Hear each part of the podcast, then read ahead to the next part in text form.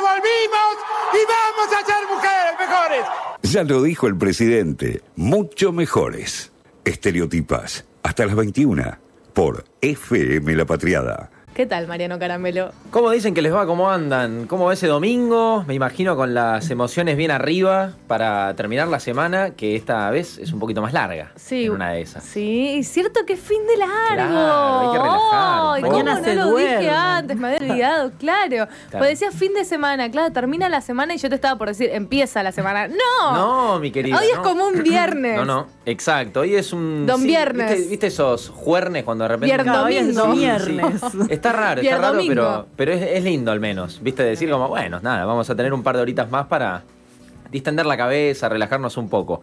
Ahora, Bueno, Candy, entonces Sí. contanos por favor qué está pasando en el microcentro porteño. La pregunta del año. La hemos ensayado, a ver cómo nos salía. Ahí dijimos como, a ver qué pregunta era. No, ¿qué va a pasar en el microcentro porteño? ¿Qué va a pasar en el microcentro porteño? ¿Vos Contanos, querés saber. Martina, qué Yo va a quiero pasar en el saber. microcentro porteño? Mira, yo te cuento. ¿Vos, Celeste, querés saber? Yo quiero saber también. Listo, ¿qué toda la gente del otro lado, quiero esos Miedo. teléfonos dando vueltas. Ah, de repente era un programa de chimento. No, pero es así. El microcentro porteño sabemos. ¿Cuántas veces vamos a decir microcentro porteño sin mencionar el último microcentro porteño a lo largo de toda la columna? Eso es Después lo las único- podemos contar, ¿no? Las podemos contar. Sí, Quien las gustó. esté contando en vivo se puede llegar a ganar algo en una de esas. Y si no, después las cuentan en el podcast Luna, y estaría bueno. nos dicen también. Nos dicen también.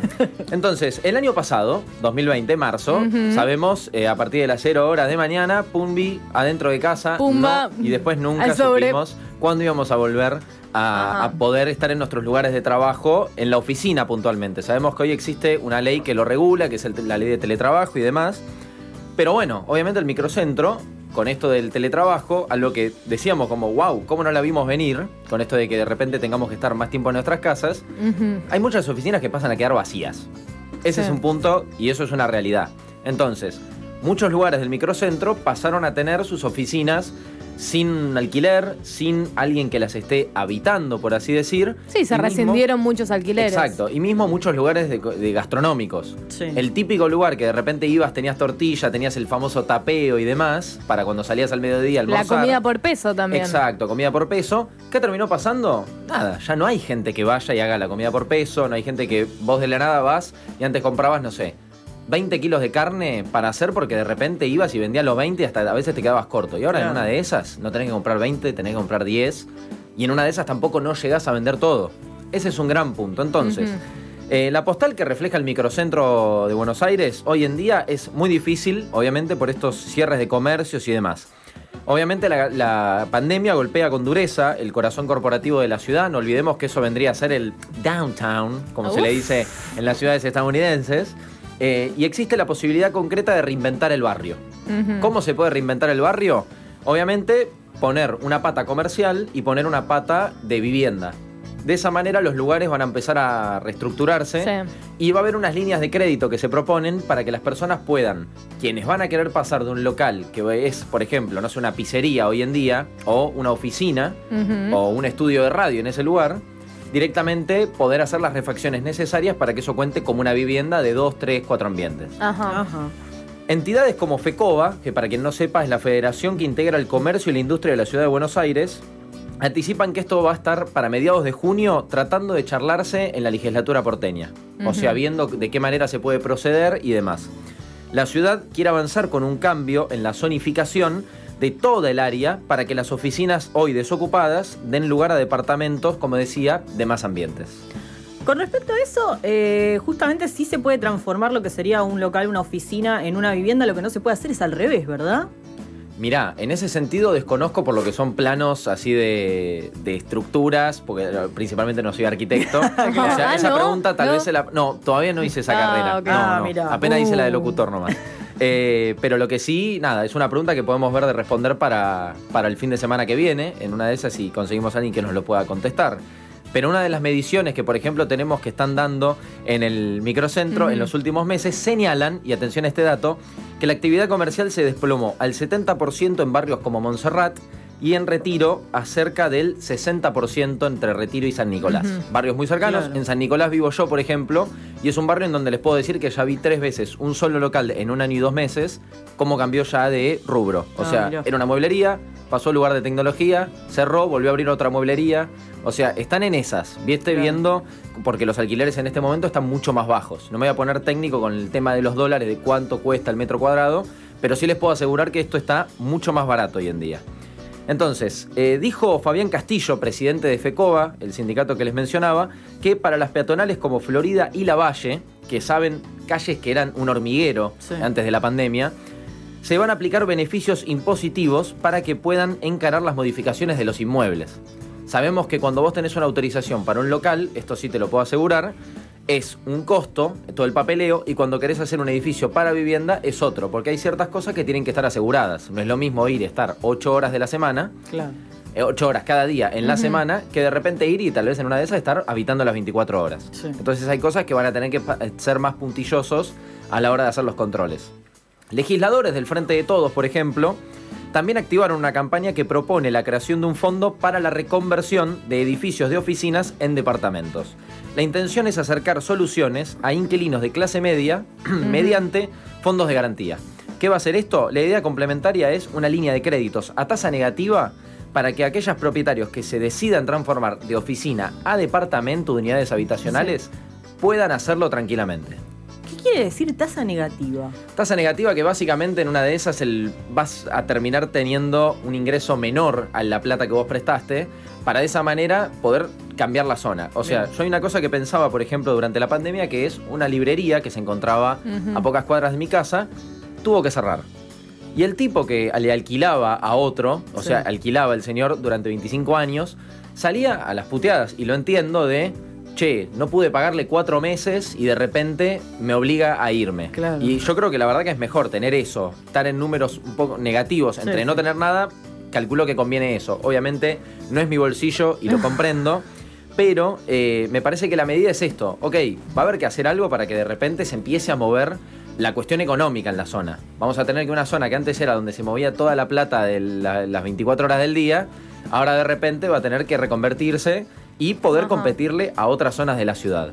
Entonces, una de las cosas que también se están charlando es, ok, vamos a hacer esto y los espacios verdes Claro. ¿Qué va a pasar con los espacios verdes? Que en la ciudad de Buenos Aires hay zonas en las que vos tenés ese famoso plano de a los 5 minutos, la ciudad de los 15 minutos. Bueno, el microcentro porteño cumple con esas cosas, como por ejemplo está Plaza San Martín muy cerca. Ahora, tiene una zona muy extensa, que casi como el largo que va desde que comienza Avenida Santa Fe y 9 de julio, hasta casi la finalización del Paseo del Bajo, en donde hay muy poca plaza o nulas directamente. Plaza de Mayo. Exacto, pero digo, sabemos que no es una plaza, se, se denomina Muy plaza. poco. Pero ¿cuánto es el verde que hay en Plaza de Mayo? Más Sí, que no, no. 4 o 5 no, árboles. No, te tenés que ir hasta la reserva. Exacto. Tenés que hacer muchas distancias. Entonces también la idea es conversar respecto a esto de, ok, ¿qué se va a poder hacer? ¿Hay algún edificio que se vaya a tirar abajo? ¿Eso se puede convertir en una plaza? ¿Eso no se va a convertir en una plaza? Digo, la postura del gobierno de la Ciudad de Buenos Aires, como comenté la de legisladores del Frente de Todos, sabemos que el gobierno de la Ciudad de Buenos Aires es del PRO, es de Juntos por el Cambio. La medida es básicamente nada, que se pueda reestructurar, en ese sentido parecen coincidir, pero el foco me parece que va a estar en los puntos verdes. Los puntos en donde de repente las familias que les cuesta adquirir una vivienda puedan hacerlo y no que el negocio inmobiliario predomine en base a, a lo que es la comodidad de los, las personas de clase media que tal vez no pueden adquirir una casa. Sí, totalmente. Clase media, eh, sabemos que lo que es Montserrat, San Cristóbal, el centro porteño, son barrios donde hay eh, mucho, muchos hoteles familiares, También. donde muchas familias en situación de calle eh, pasan la noche. Eh, y a la vez, yo creo que esta me parece bien repensar el centro Sí. porteño, creo que es necesario, más allá de la crisis eh, o eh, la situación económica eh, del contexto, es necesario por un montón de cosas, pero hay que pensar dónde ponemos el foco. Si el Exacto. foco está en el negocio inmobiliario y que los barrios compitan a ver qué barrio es mejor o no, o si ponemos el foco en los problemas habitacionales y de vivienda que tenemos en la ciudad de Buenos Aires, donde realmente no hay una política activa de vivienda de parte del gobierno de la ciudad. Sí. Y esto que decía de los hoteles me parece importante porque también hay un proyecto dando vueltas en la legislatura porteña que eh, habla sobre subsidio para estos hoteles familiares o préstamos para, para que eh, los hagan más lujosos o los hagan más pensiones estudiantiles o eh, hostels para turistas. Sí. Pero esto desplaza eh, a las familias que viven ahí sin darles una solución. Exacto. El principal punto que me parece que va a haber que hacerle foco, como mencioné antes al principio, recién para mediados de junio está pensado que esto se empiece a charlar en la legislatura. Entonces, me parece que va a haber que ir poniéndole el foco acá desde este espacio, por ejemplo, de de qué manera se va a llevar a cabo. Sabemos cuando se hizo, por ejemplo, una medida que tuvo mucho que ver eh, el ciudadano de a pie, por así decirlo, y no tanto también, además de legisladores y legisladoras, cuando fue la cuestión de la privatización de las construcciones para el Costa Salguero. Ah, sí, eso fue una cuestión Sigue, que hubo y se sigue, sigue, y sigue en, pie, encima. en pie de batalla, se están juntando firmas, pueden buscar en, en arroba todos cada donde acercarse a firmar, porque todavía faltan y se necesita llegar a 40.000 firmas para presentar el proyecto, así que firmen para un parque Parece- parece conveniente. público para todos en Costa Salguero. Gracias, Sí. cierro el espacio publicitario. El espacio publicitario. No, pero básicamente es eso, ¿viste? Poner el ojo en que no solamente se premie a las cuestiones de, quien de quienes, quienes tienen plata en, Sí. Ese, en ese sentido, porque sabemos que en la ciudad de Buenos Aires viven, se dice, viven 3 millones de personas, esto es así, pero ¿cuántas de repente vemos en pleno invierno que están en la calle bajo un techo? Mm. ¿Entendés? Y vos tenés que encontrar soluciones para esa gente que tiene derecho a poder adquirir también una vivienda que tal vez se pudo, se quedó fuera de lo que es el mercado y tenés que buscar la manera de que se pueda reintegrar. A la vez, la ciudad de Buenos Aires es una ciudad que no creció tanto en población, Claro. porque es expulsiva en nivel Sí. vivienda. Mucha gente sí, vive muchísimo. afuera y viene a trabajar a la ciudad. Vive, que no- digo que está bien o que está mal, sino que es muy caro vivir acá. Sí, sí, Y totalmente. muchas veces no alcanza. Exacto, por eso es que se dice Buenos Aires, mencionala si querés como una ciudad de 3 millones de personas, pero la realidad, la verdad verdadera es que en esta ciudad se mueven por día entre 8 y 10 millones de personas. sí. Porque sabemos que lo que En situaciones normales. Exacto, en situaciones normales. Digo, hoy con las medidas que existen, más las que están rigiendo a partir de ahora 21 de mayo, digo, sabemos que eso también se ve afectado. Pero eso no quita que de repente vos tengas que ver y decir como, ok, no hace falta que todos nos quedemos siempre en nuestras casas, hay que encontrar el equilibrio justo para esto. Y como para ir cerrando, hay un dato que confirma el derrumbe de esta parte de la ciudad. Como decíamos, eh, Montserrat, San Nicolás, Retiro, microcentro porteño, hay un microcentro porteño más. no lo dijimos tanto, se- ¿eh? No, no lo dijimos tanto, ¿eh? OJ. OJ. Según la entidad, plot twist, eh, Toki. Mis hermanitas dirían Toki. Cuando decís Toki es que la otra persona se tiene que quedar callada hasta que alguien diga tu nombre tres veces. No Ay, tiene mucho no. que ver con la columna. Para mí era Guli Guli, tres piñas todos congelados. Ok, se va a poner muy violento esto. ok, se pudrió todo. Eh, pero cuestión como para ir cerrando, eh, se confirma entonces que solo Florida, la calle Florida, suma hoy hasta 100 locales con el frente a la vereda en la senda totalmente desocupados. Solamente en Florida. Florida ahora mismo les debo el dato de cuántas, qué extensión ¿Cuántas cuadras? en cuadras tiene, pero lo que sí, esto también es preocupante, dentro de las galerías, es decir, el local menos visible, o sea, por el que por lo general menos gente pasaría, Ajá. la vacancia es del orden del 400 inmuebles menos que están cerrados. O sea, es un gran número. Solo en. Florida, hacia la calle tenés 100. Ahora, para adentro, puertas para adentro de las galerías, más de 400.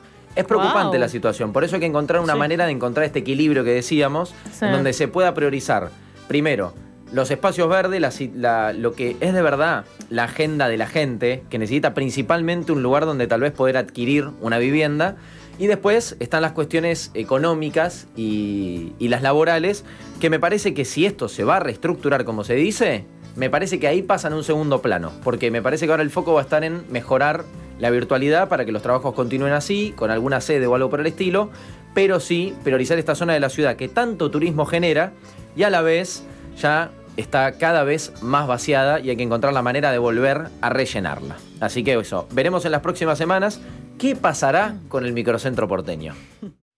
Estereotipas por FM La Patriada.